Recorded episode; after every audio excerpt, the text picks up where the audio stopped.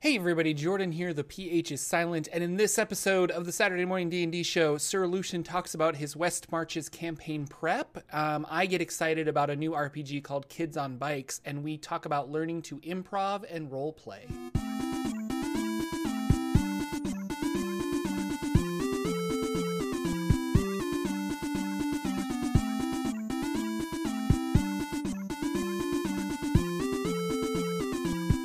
Hello, ladies and gentlemen. Welcome to the Saturday Morning D&D show. My name is Jorphdan, with a silent PH in the middle, and I am joined always by my wonderful co-host Sir Lucien over at Sir Lucien Gaming. Say hello, sir. Hello. I think I spelled your name right on this one. So Oh, fantastic! Oh week. yeah.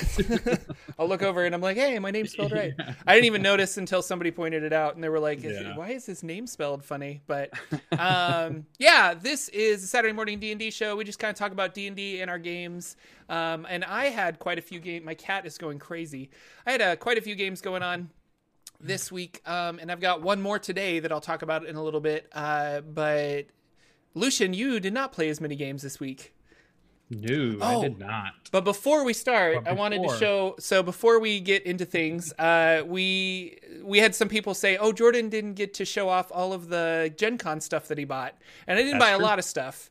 But I will. I have it next to me here. So I bought Kids on Bikes. This is a role playing game of kids set in the '80s. It's kind of like Stranger Things, the role playing game, and I'm really excited about this.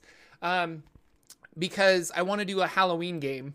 So I'm trying to write a Kids on Bikes Halloween game, and my goal is to record it. I actually bought a new microphone, and it's coming in the mail on Monday or Tuesday, and I'm going to test it out with my Tuesday night D and D group and see how it captures audio around the table.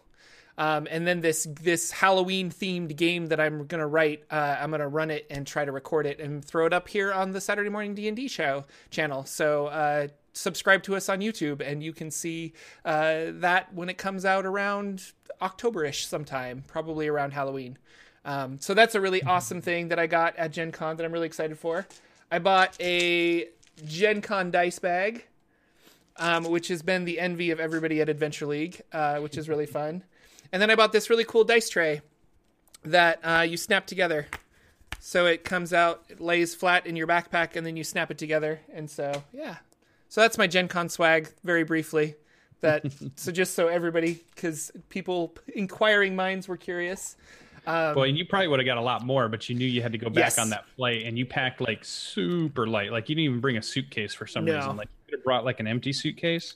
well, just sent that back. yeah, in my mind, I was thinking I'm not going to be able to go to the hotel to like Yeah. drop off a suitcase, and I didn't want to like wheel around a suitcase. So I'm like, I'm just going to bring a backpack. It's going to be awesome.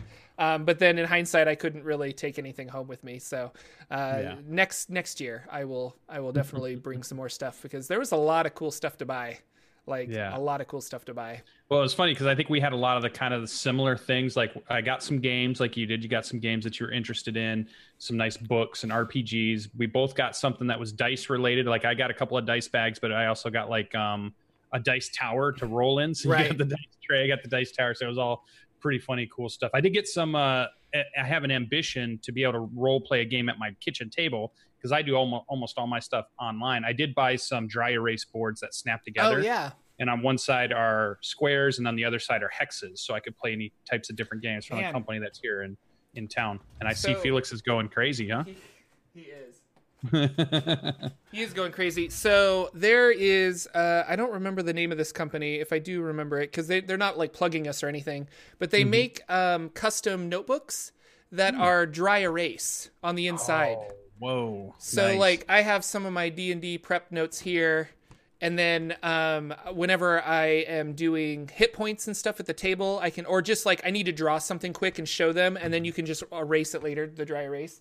Uh, that thing has been a lifesaver for Dungeons and Dragons. Um, just Yeah. not burning through tons and tons of paper and being able to fix things. Like if I draw something, I'm like, oh, actually that door's not here; it's over here. Let me like reshape it really quickly for you. Uh, yeah that's a cool idea i'm gonna yeah. look for that that's Yeah. really cool it's uh it, will- it and then it's custom so i put like dungeons and dragons on the front because you can put like a custom design i found like a uh, D20 on the internet and was like threw it on there. So it's really cool. Well, then I'm going to put on their Saturday morning D and D show. Sounds awesome. So yeah, so it's, it's been a great week. Uh, we're so glad to be back. It's funny that we still talk about it too, but still D and D news is rolling through and lots, you know, Yeah. things here and there as they ramp up. Um, the end of the year for D and D 5e looks pretty crazy at the moment because of all the stuff they're releasing. Like they just ramped the number of books, and I know we've talked about it a lot, but we've seen some things here and there.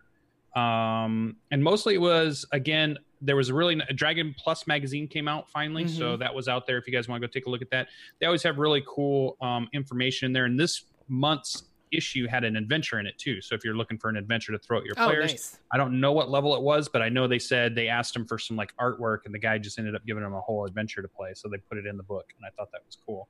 But they're starting to ramp up and talk more and more about their big release that's coming up, which is obviously Dragon Heist, which Waterdeep Dragon Yeah. Heist, which I've been looking forward to.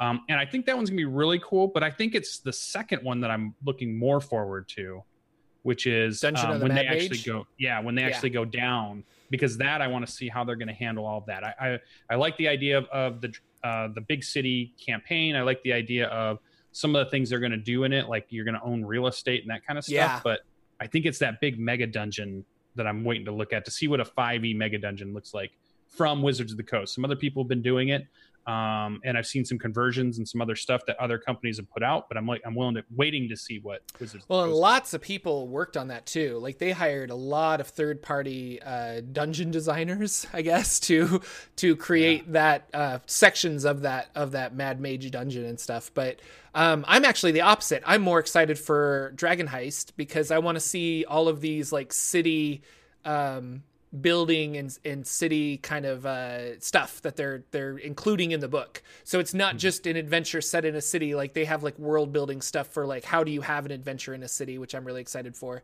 because we've seen mega dungeons before. And granted, we haven't seen like a super 5e mega dungeon unless you count Tales of the Yawning Portal, which had lots of of stuff like the the Thay one. What was the Thay? Yeah, Um, yeah, yeah.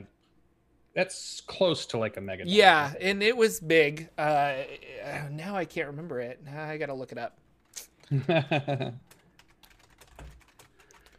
and uh, well, and while that's well, he's looking that up. And what we should do then is we should tag team DM this because you could do that first part, and then once we get through that part, we switch, and I take over the mega dungeon part, and then we get to DM the parts that we like. Yeah. It was Dead some- and Thay, and that was part of the playtest, which actually was a pretty big dungeon from what I remember. But uh, reading it, I didn't like it, and I never actually like like I read through Tales of the Yawning Portal, and I was pulling different puzzles and stuff out to use in in some of my games. But that one just confused me. I think I need somebody else to like run me through that one because there was all these like gather a key that unlocks here, which will teleport you over there. Um, kind of kind of confusing for for just sitting down to read it i guess maybe i need to map it out a little better but um but yeah it was good enough that they decided to put it in tales from the yawning portal so I don't know. Yeah. Well, and I like that they brought that older content back, which kind Oh, of yeah. will lead into some of the, the talk we're going to have in a little bit when we get to that part, because I'm doing the same thing. But uh, like Indoor Adventure had mentioned that Maelstrom part of Storm King's Thunder, that's true. That can be kind of a mega dungeon. But yeah, you're fighting giants at that point. So you better be ready for that. Um, but uh, an entire dungeon that's levels 5 to 20 like that's Yeah. that's pretty awesome so yeah. it's gonna be cool almost like 20 plus even and it's supposed to be like i think they said in the book they've detailed out like i want to say like 12 or 15 levels i mean that sounds like not just hey you can do this mega dungeon but they give you a little book that says here's a bunch of charts and it's a bunch of random stuff but not like a lot of meat to it as far as here's how to do it if it's like page after page of awesome maps and and grids and things that you can use and then it's all the the random encounter stuff and then it's all the factions that are fighting and it's all this stuff going on that's going to be a huge fun book. And it sounded like it was a big large book not just like a, a thin supplement type thing that you sometimes get when people um, build some of those out. Um, and yours is right. The, the dragon heist is one to five so you get to play a really fun succinct kind of adventuring. One to five is a great leveling opportunity for people playing characters getting to know their characters but then to really take it past that five to 20 is just so good. Just- yeah. So that that should be pretty fun. Yeah. Another big thing. Oh go ahead. No no uh, i had something to say and i totally spaced what it was so go right ahead. The, uh, the other big thing was, uh, you know, I'm huge into Ravnica, and I know it's really cool because so far in our show, we keep landing on each side of something different. Like, so you're you're super into Eberron, and we've been talking about Eberron, and it's super cool. Yeah. And I'm super excited about Ravnica, and so it's like each of these products is hitting each one of us differently a little bit, which is cool. So one of the things they have out on Unearthed Arcana this week was um, they showed some races that are going to be coming with the Ravnica books. So right. we've got the Loxodon. Come on, a big elephant man and woman kind of thing. I just thought that was super cool. I want to play one right now. Um, there's the, Simic, the Vedalken and the Viashino. And I think I'm pronouncing all those right because I played Magic the Gathering and never knew how to pronounce any of these things. They're just on the cards when you read them and yeah. you see the art, and you're not quite sure. But that's how uh, um, Jeremy was pronouncing them. He said he he had a lot of the Magic team helping him with the pronunciation. But I just thought, oh, Loxodon is is big for me. I like some of the animal races I like some of the part animal. Like when we when we got Tabaxi was pretty cool.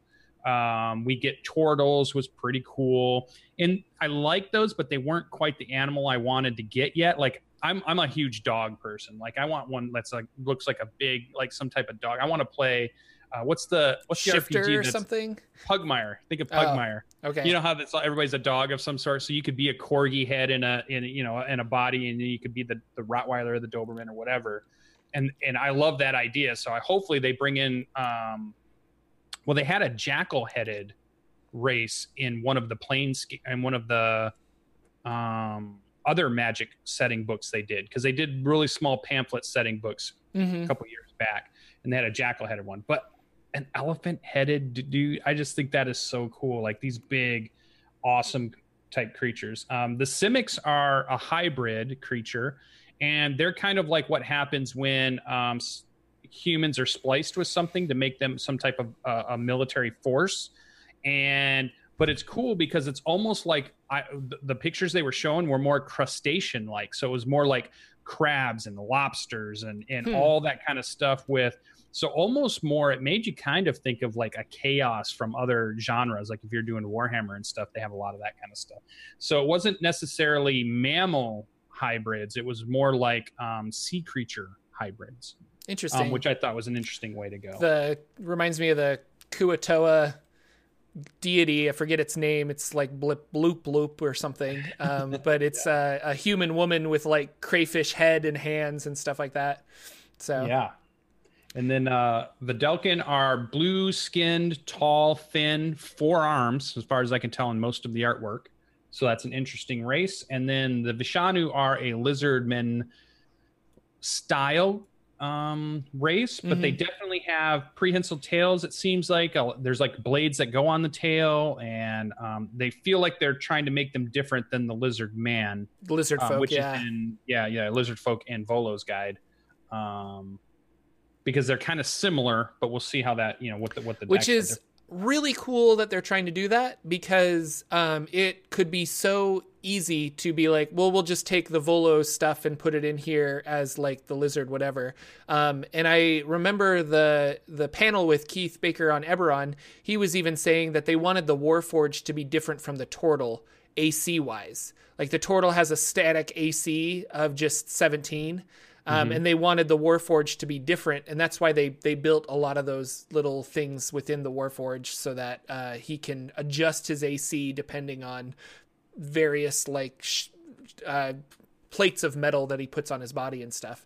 Because awesome. specifically, he's like, I want it to be different from the Tortle, and I was like, that's cool that you guys are taking the effort to try and make something new rather than just kind of, oh, we can just rehash this, you know.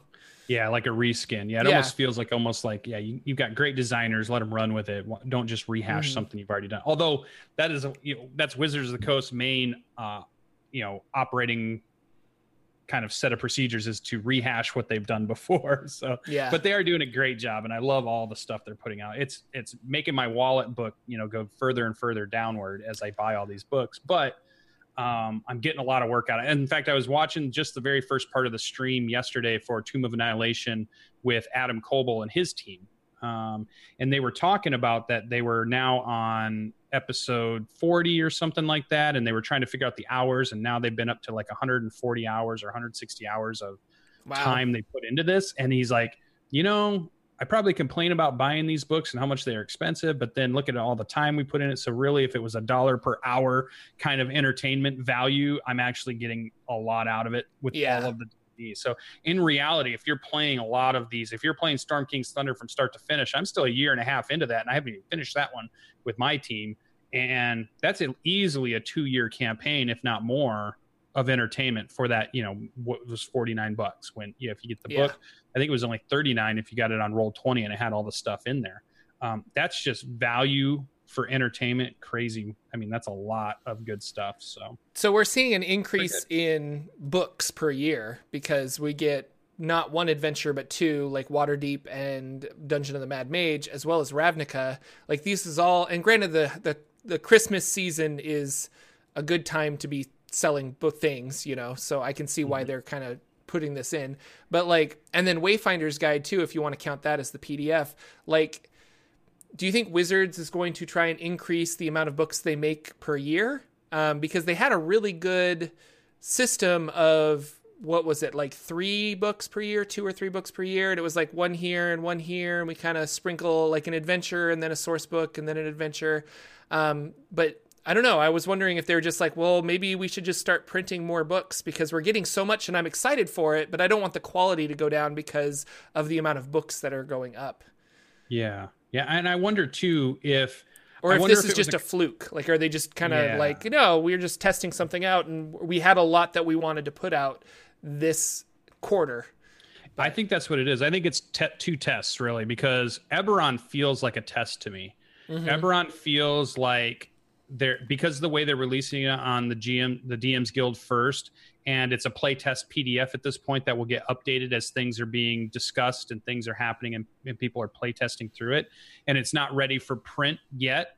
That felt like they wanted to see how the community would receive content in that fashion to maybe they would do more of that later on, right? So like mm-hmm. it almost feels like once we see how Eberron is received, how many people are into it, they're enjoying the testing of it, the changing of it. Then they finally get their print book, uh, you know, six months down the road, a year down the road, whatever it takes. If that model works, maybe they start leaning more to doing more of those. But yet they're keeping their main kind of product line going while they're doing that test.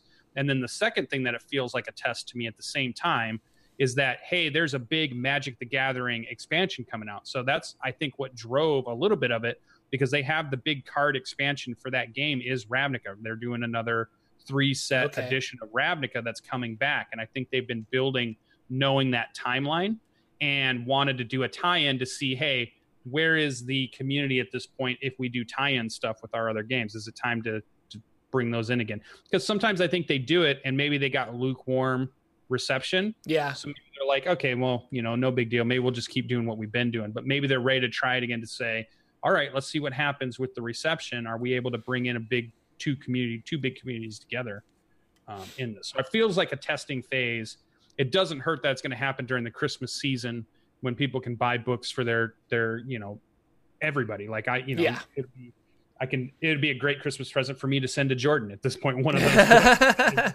he probably won't buy all of them, but it'll be nice if he gets one of them from some other source. You know.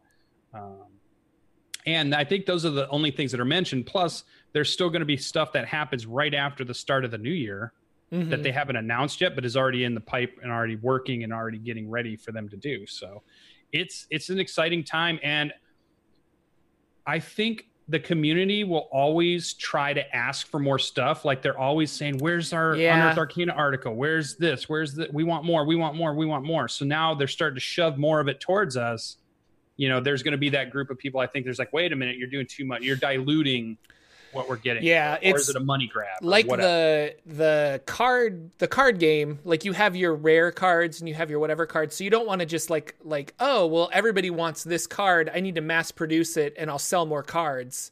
Um, the the idea is like well no some of these cards have to be rare than the others kind of a thing. And I think it's I think kind of a maybe maybe my mind's not in the right mindset for this and this is a bad example but it's kind of the same thing where they everybody's always going to want things and so you probably will never be able to give them enough to satiate like how much that they want. Like i want world building books. I want city building books. I want adventures. I want all this other stuff. Um, but if they're smart they would release it in little bursts like they have been doing. Um, and it just makes me cautious because I'm like, is this a new trend or is this an experiment or is this like, you know, the stars just kind of aligned that we're going to have three books this holiday season, like yeah, September well, to December. So, yeah, for sure. And I felt that way earlier. I got Storm King's Thunder and I started running it. And it was clear there was no way I was going to finish that before the next thing came out. So right. I remember thinking that, oh my God, they're already released something else. I haven't even gotten through Storm King's Thunder. So how am I supposed to buy this now? Tomb of Annihilation. I'm not even anywhere near that. And if I get Tomb of Annihilation, that's another year long campaign yeah. and they've already got another, but how am I going to get to Waterdeep? You know, so there's this feeling of, wait, you're just releasing stuff too quickly. I can't get through it all. But I think I had to sit back and say, you know, you can't, you're probably not going to be able to play every campaign back to back. Mm-hmm. That's not realistic, but you need to pick the ones that you're interested in playing, form the party that's interested in playing that style of campaign and play that game. And don't necessarily worry so much about, I'm doing every product or I'm playing every product. But it's hard because they make them so in, compelling and they make them so interesting that I want to do them all, but you can't because these are big, long books if you follow yeah. them from start to finish. Yep. I wonder uh, if that was another reason to make um, Dungeon of the Mad Mage more like modular. Like you could jump in at level 10 and go to the level 10 areas as mm-hmm. opposed mm-hmm. to, you know, or you could start at level 5 and go all the way to 20. Uh, yeah. I think well, and uh, you know, it's not released. Maybe it's not as modular as I'm thinking it is, but it kind of makes it makes it sound like it, that's how it was going to be. You know, you could you could jump in at a certain level, like what they tried to do with Tomb of Annihilation. Like if you wanted to start if you wanted to start the dungeon at the very end of Tomb of Annihilation, you could. You could just be like, okay, you guys are level nine. We're going to jump into this dungeon, da da da da da, kind of finish out the whole adventure. Um, or you could play from level one, or you could start at level five and actually bypass a bunch of the other stuff, you know. But as I'm jumping into more games at higher levels, I am appreciating starting at level one and progressing naturally because you really understand your character at that point. Uh, like we'll get into this later, but I I am playing a level eight wizard for Saver Dice, and I'm just like flipping through notes like what spells do I have, uh, what abilities can I do? Because you don't grow up learning these and, and getting them at certain intervals and kind of being able to utilize them they're just thrust upon you and you're like i i don't even know what my character can do half the time. I don't know fireball. There you go. So. Yeah. yeah i'll just throw that out. Yeah. Yeah i agree with it's it's interesting it is hard. I always thought to play the higher level character especially the spellcaster because you got so much oh, yeah. going on. Yeah. Um to keep track of and you're trying to figure out what's gonna and you don't even know how the spell you kind of know what the spell does but then you're like you haven't been using it for two months with all these cool ways that you found to use the spell. Like because there's always interesting ways to find it not just the way it's written right? Yeah. And uh, so i think that it's it's hard to jump into that so, and, but people want to play that higher level they want to get to that higher level thing and i yeah. think not enough campaigns get there so it makes more sense to get them you know to play that. So that's a cool show that you guys got going. Just started right yeah, yeah. Um, Wednesday was the first one, and it's only six episodes, so it's only going to be six weeks long.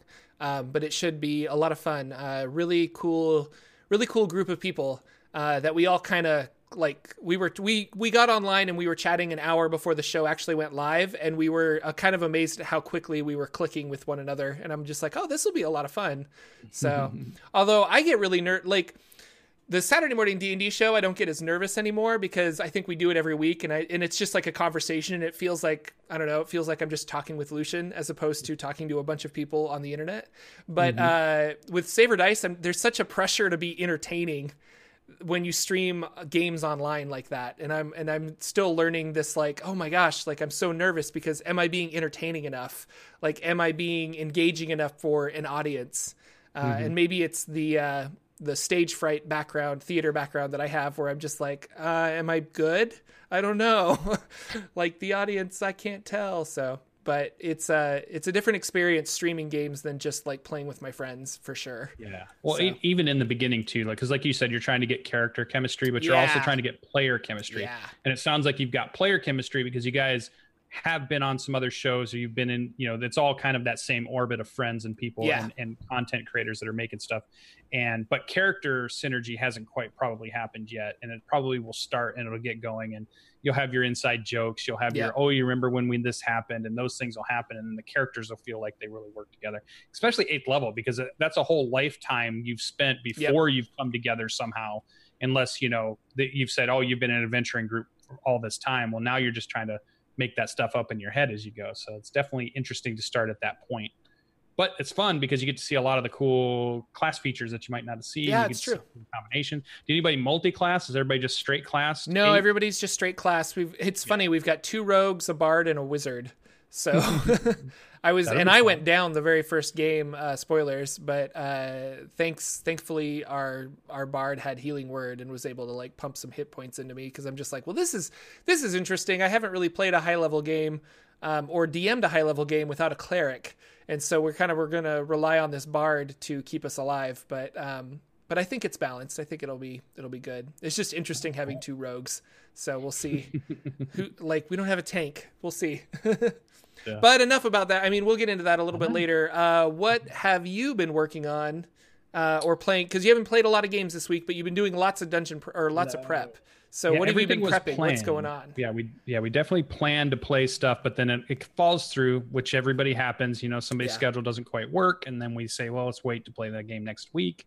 And so all of that happened this week, and so I just took the days to do a bunch of streaming of campaign prep because I want to launch a big mega campaign next week that I've been talking about, um, which is And- kind of like a West Marches West marches. Okay. yep, West Marches style hex crawl thing, but it's really blossomed into a monstrosity of my own making.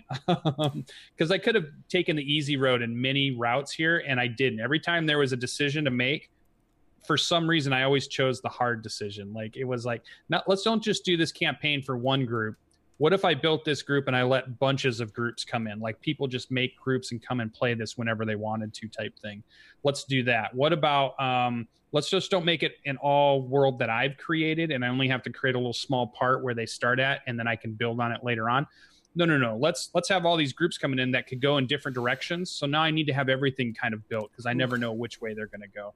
Yeah. And then that's not enough. Let me throw in. I wanted to go back and I have this nostalgia of old material that's out there. So I've been browsing all these old modules from first, second, third, fourth edition, all of them. And I've got little pieces that I've hand selected and say, all right, over in this hex, I'm going to put something that came from AD&D that I don't think any of them had ever played or seen, but I'm going to drop it in here. So if anybody happens to go over there, they're going to get something that's a converted AD&D adventure like thing. And then this over here is a fourth edition thing. I'm going to convert that. And this over here is um, something from an OSR that's not even D&D, but I'm going to convert it to 5e so it'll work. I, so I've got all these little things in place that you can stumble on that are modules from other areas or mega dungeons or um, quest hooks or whatever it might be from other places. Plus, I have all mine that I've created and all the rules to try to generate letting groups run this. So it's been a huge endeavor. And it's definitely one of those if this was the way I made my campaign and then I turned around and did a video about game prep, it would be totally different than all my other previous videos for campaign prep Mhm. because this one has been big. This one has taken time. This one has been bringing things together and converting things and keying a map. Keying a hex map is a big deal. Like it's so cool to see all of these ones that are in other systems that you can buy. But I've built my own map that was using hexographer get all the terrain looking okay then put all the things in place then go through and, and just start labeling the stuff at the top and the side i didn't realize how hard it was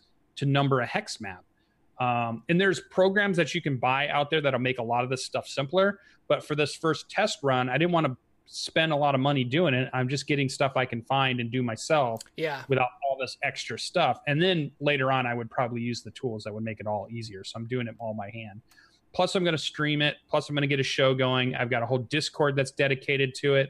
I've got documents that are created for how do you create your character, how do you create your party, how do you schedule a game, um, all those rules. Then I've got I built a, a skill system for traveling so that we could, because I want the sessions to be a four hour session and I don't want it to bleed over into multiple sessions. I want it to be a go out, do some cool stuff, and come back to town kind of Right. Feeling in the game. So one of the things I wanted to cut out was traveling there and back. Like if I did random rolls like you would normally, and we had a, a combat encounter there before they even get to where they're going, that could eat up a lot of time of the session. So they don't have a lot of time at whatever they're exploring. And I want to cut that out. So I created a skill system to you know just roll some dice and do some things that'll give them bonuses or minuses depending on how well they do and then we'll just be where they want to be type thing Do you have Rumor- scrolls of town portals or Yes, that's Is the other thing. Um, it's a one way, and what it does is it um, it's very Diablo style. Okay. Like you have a uh, you can go wherever, and it's basically going to be a chalk that you buy. It's a magical chalk that you buy from a shop in town, and if you draw the symbol, a circle, and they'll draw the symbols. It takes about ten minutes because I want them.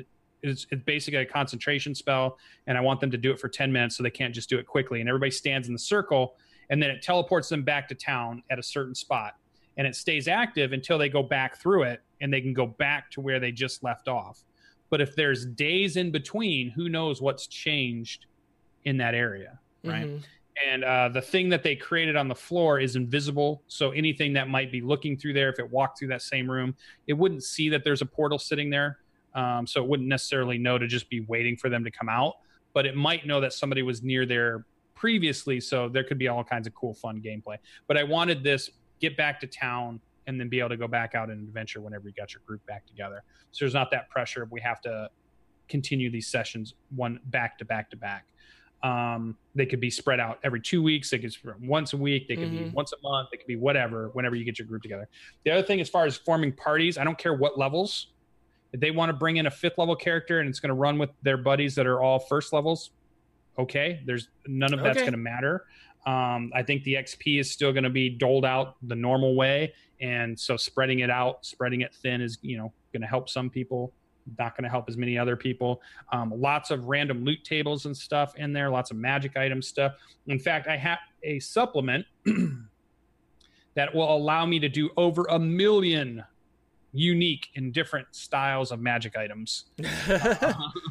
That was built by Bruce Cordell and uh, back for Advanced Dungeons and Dragons, and was a way to simulate the type of magic items that were created in Diablo 2.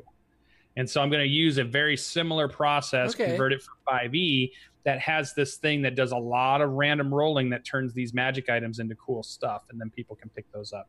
So that's going to be super fun. Um, so that's really everything I've been doing. I've been streaming some of that. So I've had help from people stopping by and giving ideas. We did naming of the town. I want to have the town detailed out.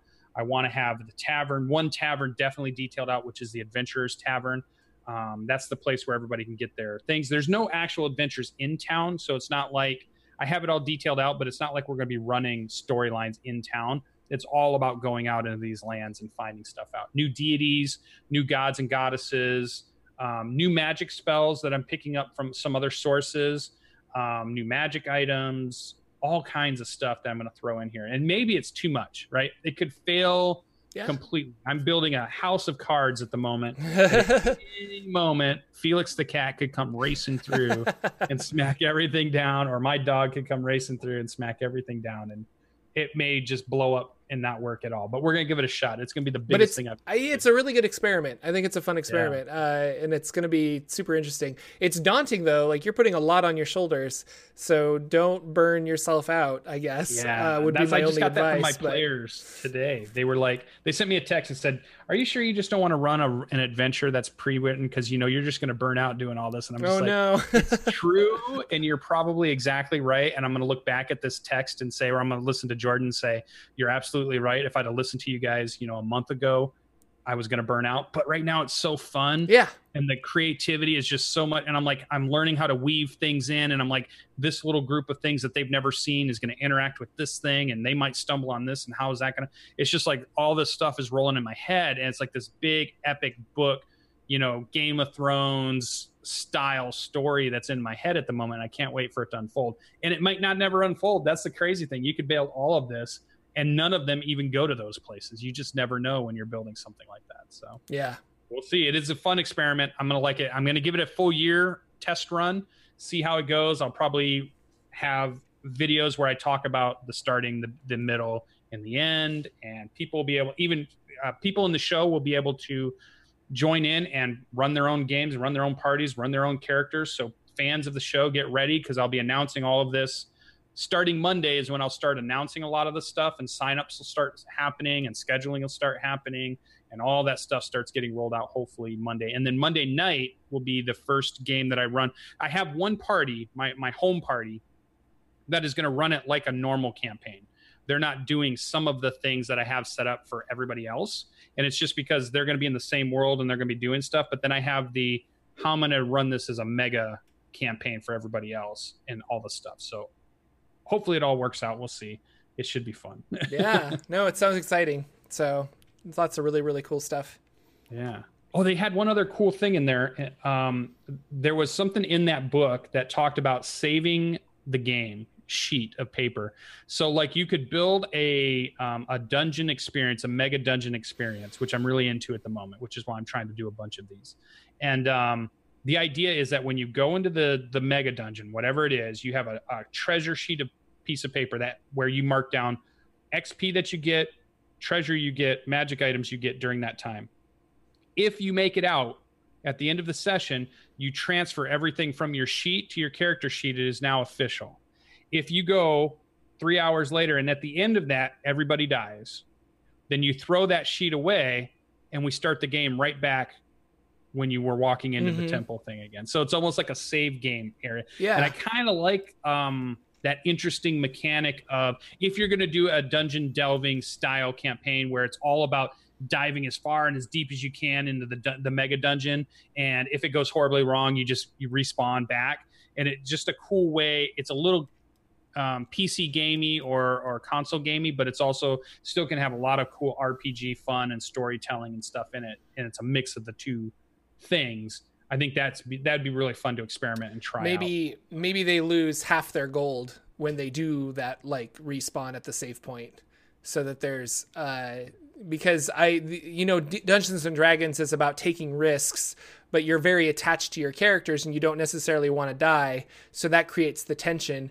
You kind of eliminate that tension with uh, a, a a save point, but allowing a player to um, respawn having some kind of consequence like losing half your gold or something would still yeah. encourage them to take risks but actually care about what they're about to do so i don't know yeah and I, I just it's kind of pulling in some genres that I like. Like if I'm going to play a computer game because I can't get my friends together to role play, which is has happened many times throughout my life where you just couldn't find a party to play. Although being able to play online has kind of changed that for me, but yeah. back when it was the only way you played was if you could get, you know, people at your table.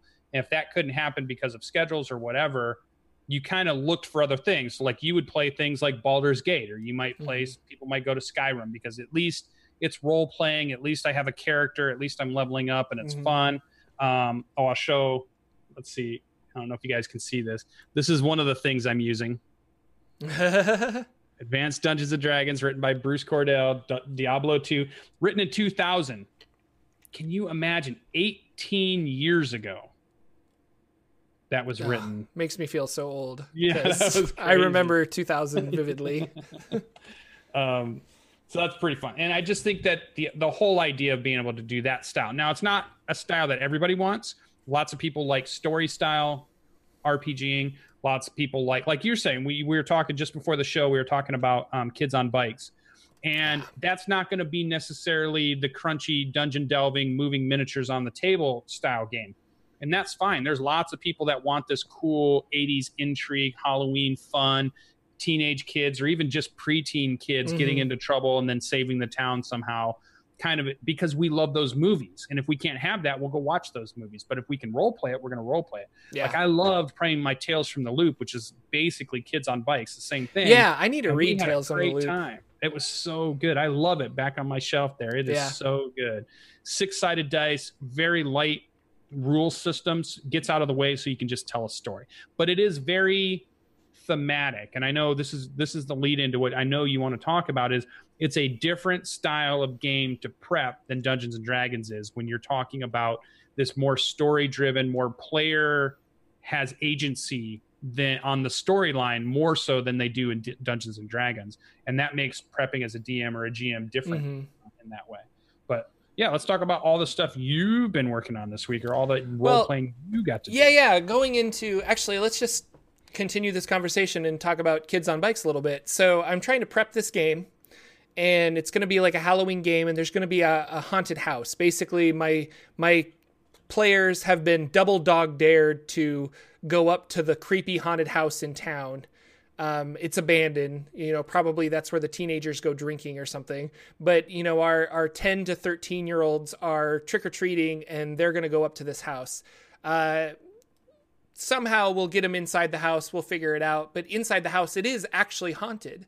And so I went to Reddit and said, hey reddit like how do I, and i should i should have pulled this up but um, to summarize i went to reddit and i said you know if i have a ghost um, how do i do i give the ghost stats and then because a lot of a lot of save on dice is opposing rolls and so mm-hmm.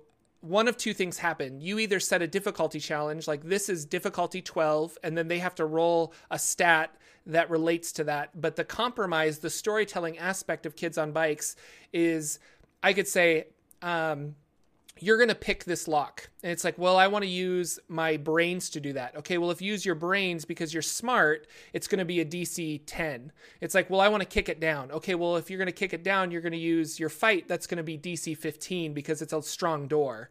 And so you you kind of talk amongst your group and you're like, how can we get the DC to the lowest and correspond that with the player that has a really high skill in that ability?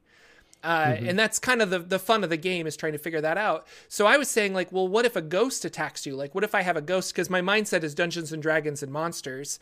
I'm like do i need to stat out the ghost so that um, if I want to attack a player, I would roll my attack and they would roll their defense, and whoever's higher wins, the two of them. And you do opposed rolls because it says that if, you know, two players reach for something at the same time, they're both going to do speed checks to see who gets it first. Like you do opposed mm-hmm. rolls between players. Um, and somebody on Reddit who is really, really awesome said, no, no, no, you're thinking about this all wrong. Like, you shouldn't have to stat out anything. It should all be difficulty challenges. Like, how difficult is it for the ghost to hit them? Like, you set that challenge because of the way the narrative is there. Like, if the ghost is trapped behind something, that swipe is going to be less than if it's out in the open. Or if you want that to be super difficult, um, maybe they'll think of a different way around it. Like they use the vacuum cleaner to suck up the ghost, so mm-hmm. it you know does less damage, like Ghostbuster style. So mm-hmm. it's been a different mentality of a game because I'm I'm used to Dungeons and Dragons. I'm used to monsters have hit points. You do this, this, and this.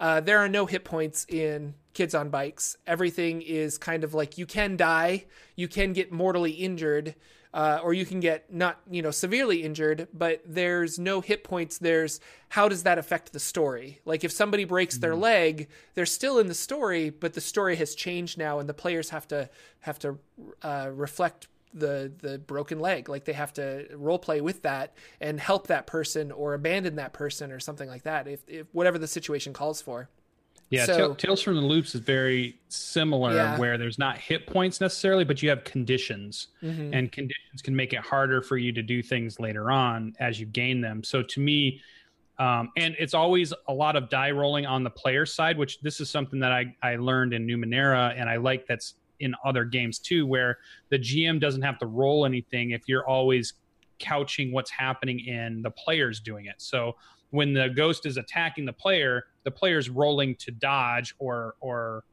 get out of the way, and that's a certain difficulty yeah. level. And then if they want to do something to the ghost or or the bad guy or the bank robber or whatever it happens to be, then they're trying to hit that person. And there's never me having to roll dice or there's never us checking numbers or anything because it's either they make their DC or they don't, and then something would happen um, and then it would be condition based. I know a lot of the powered by the apocalypse things, you don't necessarily have to write down what hit points you have because you're going to do conditions.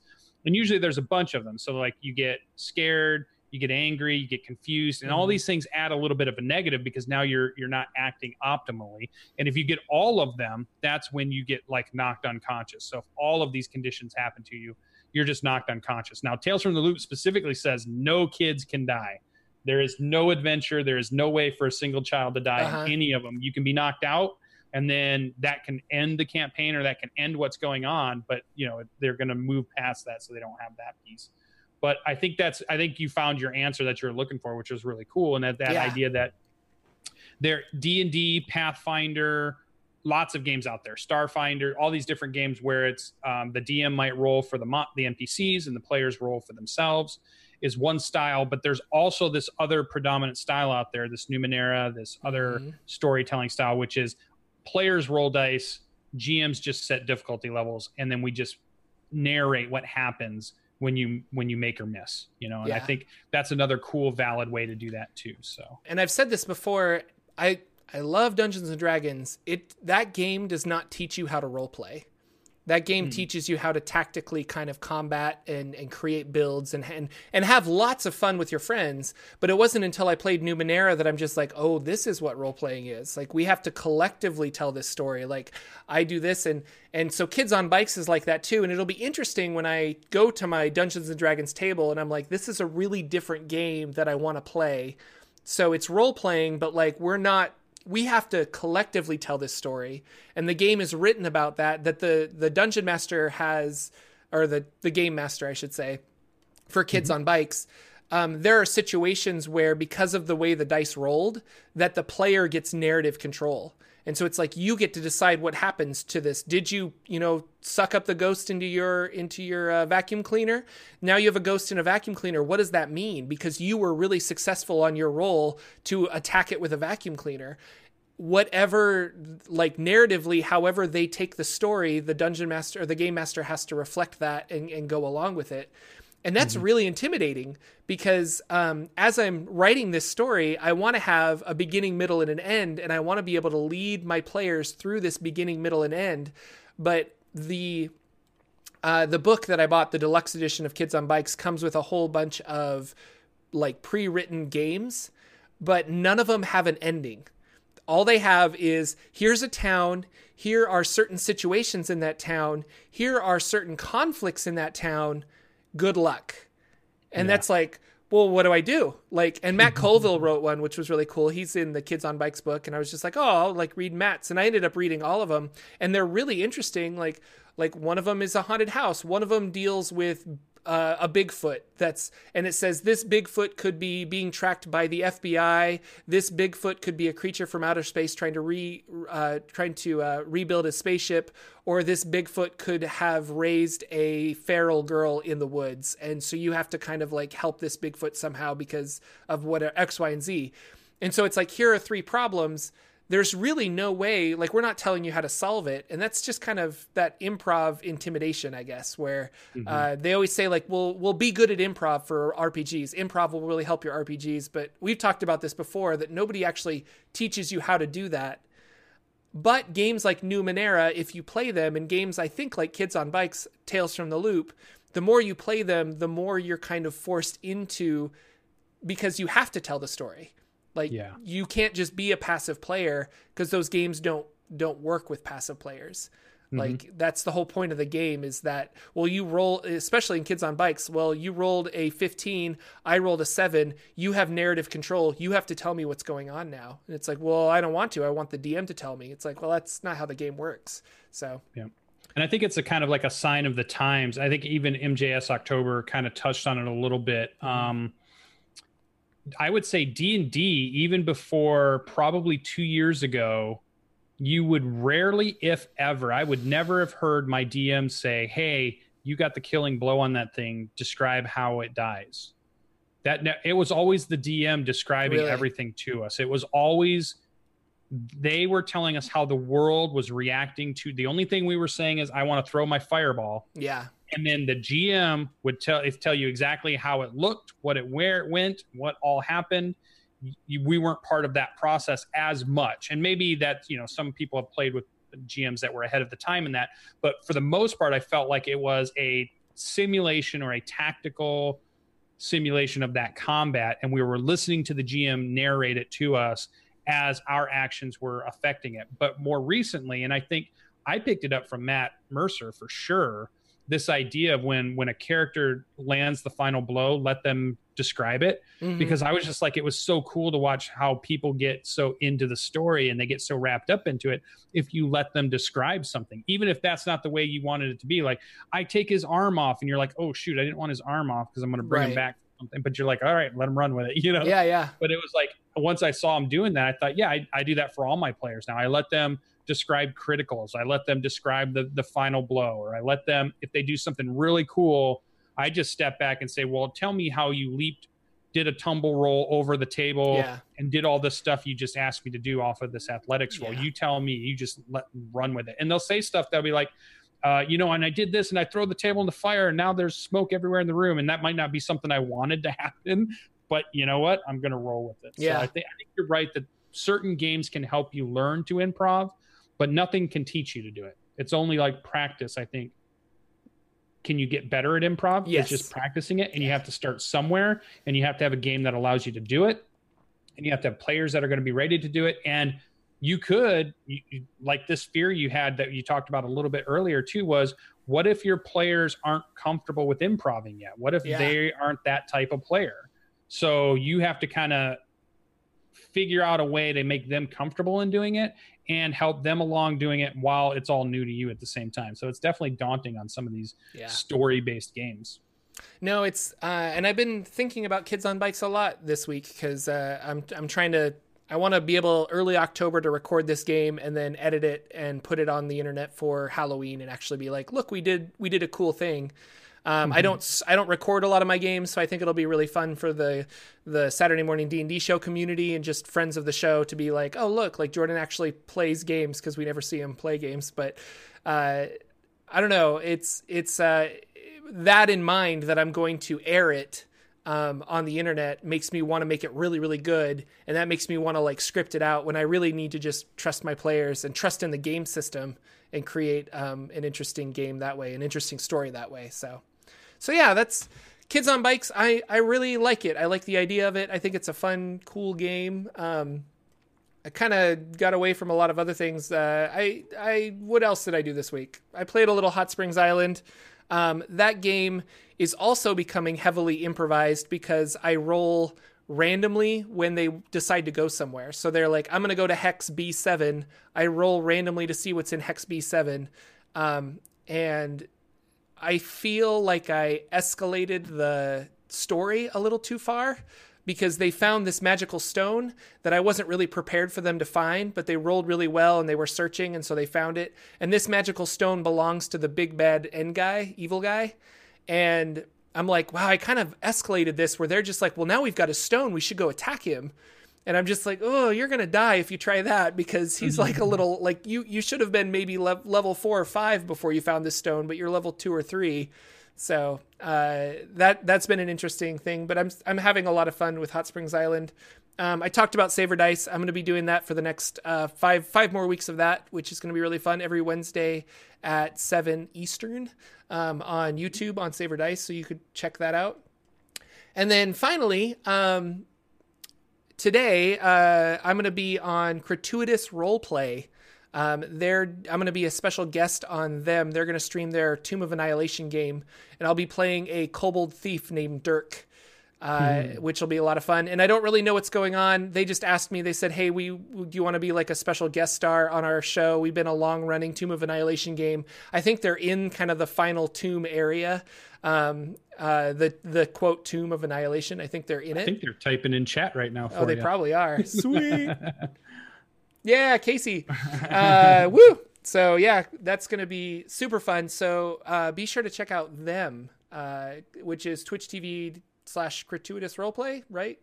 Gratuitous RP. yeah, they should be able to put the link in. I think I have links enabled there. Yeah, so link it up, um, and that's gonna be at well one three p.m. Eastern, I believe, Sam. Um, and I'll try to host them as well. I never host anybody. I should be hosting this show as well. But everybody who goes to my channel probably goes to Sir Lucien's channel. You, so you are a host on I, this. I channel. thank you. Thank it's the you. wrong kind. yeah, Twitch TV. To, yeah, thank you. So that'll be lots of fun. I'm really excited to to be a part of that game. Uh, although the the nerves of performing in front of people again, that's kind of like ah. Um, what yeah, level's your your kobold? I'm a kobold. Yeah, kobold thief. What level? Oh, level seven. Yeah. Ooh, Yeah. nice. Sneak attack. so I got damage. all the Good sneak stuff. attacks. Yep. got some double short swords. It should be fun. So Cool. yeah. Uh, So no Adventure League then. No, I decided not to Adventure League because uh, my friends that I play with on Tuesdays that we all kind of get together to play Adventure League. Uh, they were like, "Well, we've got something going on, so we're not going to go to Adventure League." And I'm like, "Oh, I don't really want to go by myself because I like playing with my new friends." So I opted to stay home, and I was going to live stream, and then I found out that uh, I can't live stream because my ISP seems to be limiting my streaming capabilities. So I need to call them and figure out what's going on because that's fun. But I wanted to do a big like Q and A on Eberron because I was excited about Eberron, and I've been reading Wayfinder's Guide, and it's just kind of fun stuff. So uh, once yeah. I figure out my streaming stuff, look for that in the future over on Forgotten Realms yeah. Explained. You mentioning your Saturday game, uh, I'm going to be doing a character creation tonight for yeah. a pretty casual game of Predation. What's that? Um, which is one of the setting books for um, Cypher System. So the stuff that Numenera is built off, Strange, and all that stuff. It was stuff that I ran and demoed at um, Gen Con this past year um, a few weeks ago. And so Agrippa the Green has put together uh, a call out of players that wanted to try the game out. And she was looking for a GM. So I volunteered that we do a nice little one shot to teach people the game. Sweet. So tonight we're going to do the character creation so they can. And here's something that's really cool that you might like. You're going to want to play this at some point. So this is Predation is dinosaurs and technology mix, right? Yes. The, the plot storyline is uh, somebody invented time travel they decided to go 65 million years back into Earth's history to get resources. And they went that far back because nothing they did to the planet would matter because the comet would hit it, wipe everything out, and everything started over. So that it wasn't going to mess with the timeline in any way. Uh, at least that's what they think. So this is why they went back and did it. But then they were going back and forth and that stopped and that's where the world starts is this there's no longer something's happened nobody can go back and forth everybody's stuck now what do we do 65 million years ago and they have technology on dinosaurs so dinosaurs with lasers and all kinds nice. of cool technology so you're mixing the two things together which is fun but here's the other cool thing about this game not only do you create a character in this game you create a companion dinosaur yeah. Everybody gets a companion dinosaur. And here's even more fun you don't play your companion dinosaur after you create them, you hand them to the person on your left. They play your dinosaur and you play somebody else's dinosaur. So it's this really cool mechanic of everybody having a character, everybody having a companion, everybody getting to play somebody else's character. So hopefully we'll get to play a little bit of that into the game. It's only a one shot, so you only see yeah. so much of the rules. And then next Saturday, is when we're going to run the game. I'll probably stream it on my channel, but we're still wanted to be kind of a casual game, so we'll see that that might change or not. But I felt it was really fun. Predation is a really cool game, and and uh, hopefully maybe I get to run it for some other people too, or Tales from the Loop I want to run, or Overlight over my my. Oh my yeah, you got Overlight. So Dungeon World, we got to play some Dungeon World, uh, all the good stuff. um, what time are you streaming that tonight? Um, I we're gonna start after nine. I'm just gonna throw my stream up of me talking to the players, so it'll just be me, and I'll be able to answer questions about predation. So if people want to come on and just find yeah. out what the game's about, I'll be there doing that while helping them um, create uh, characters. So cool. cool. Yay! We got a new follower. Yay! New followers. um. Well, this was super fun. Uh I have a couple of like I need to I'm going to write this down in the show notes and maybe we can just tackle it when we have less to talk about. But like I ran a Dungeon Crawl Classics game which I was really excited about and I'd like to talk more about DCC cuz I'm going to slowly evolve or not evolve, but level up my players and hopefully play another game of DCC. Um cuz the more I research Dungeon Crawl Classics, the more I'm just like this is the game for me. Like I just love I love dungeon delving and fighting and like there's crit tables and there's miss tables and it's just so much fun. So uh, go and zero research level characters, zero level characters. Go research Dungeon Crawl Classics. I think you'll fall in love with it too, if yeah. you're uh, anything like me. So, but with that, I think we'll wrap up our show. Unless you have anything else you want to talk about before we go.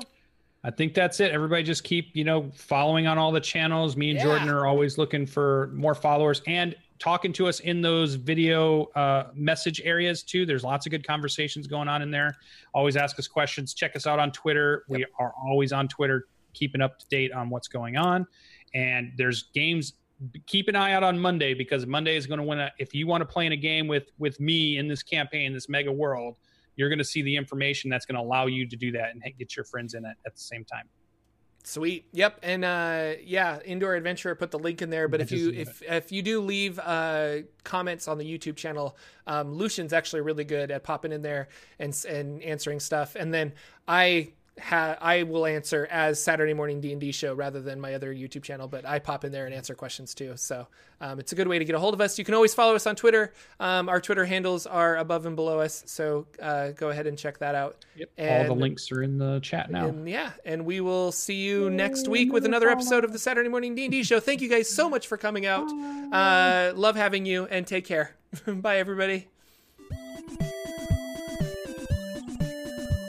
Our intro and outro music is 8-Bit March by Twin Musicom, licensed under Creative Commons. Check out their website at www.twinmusicom.org.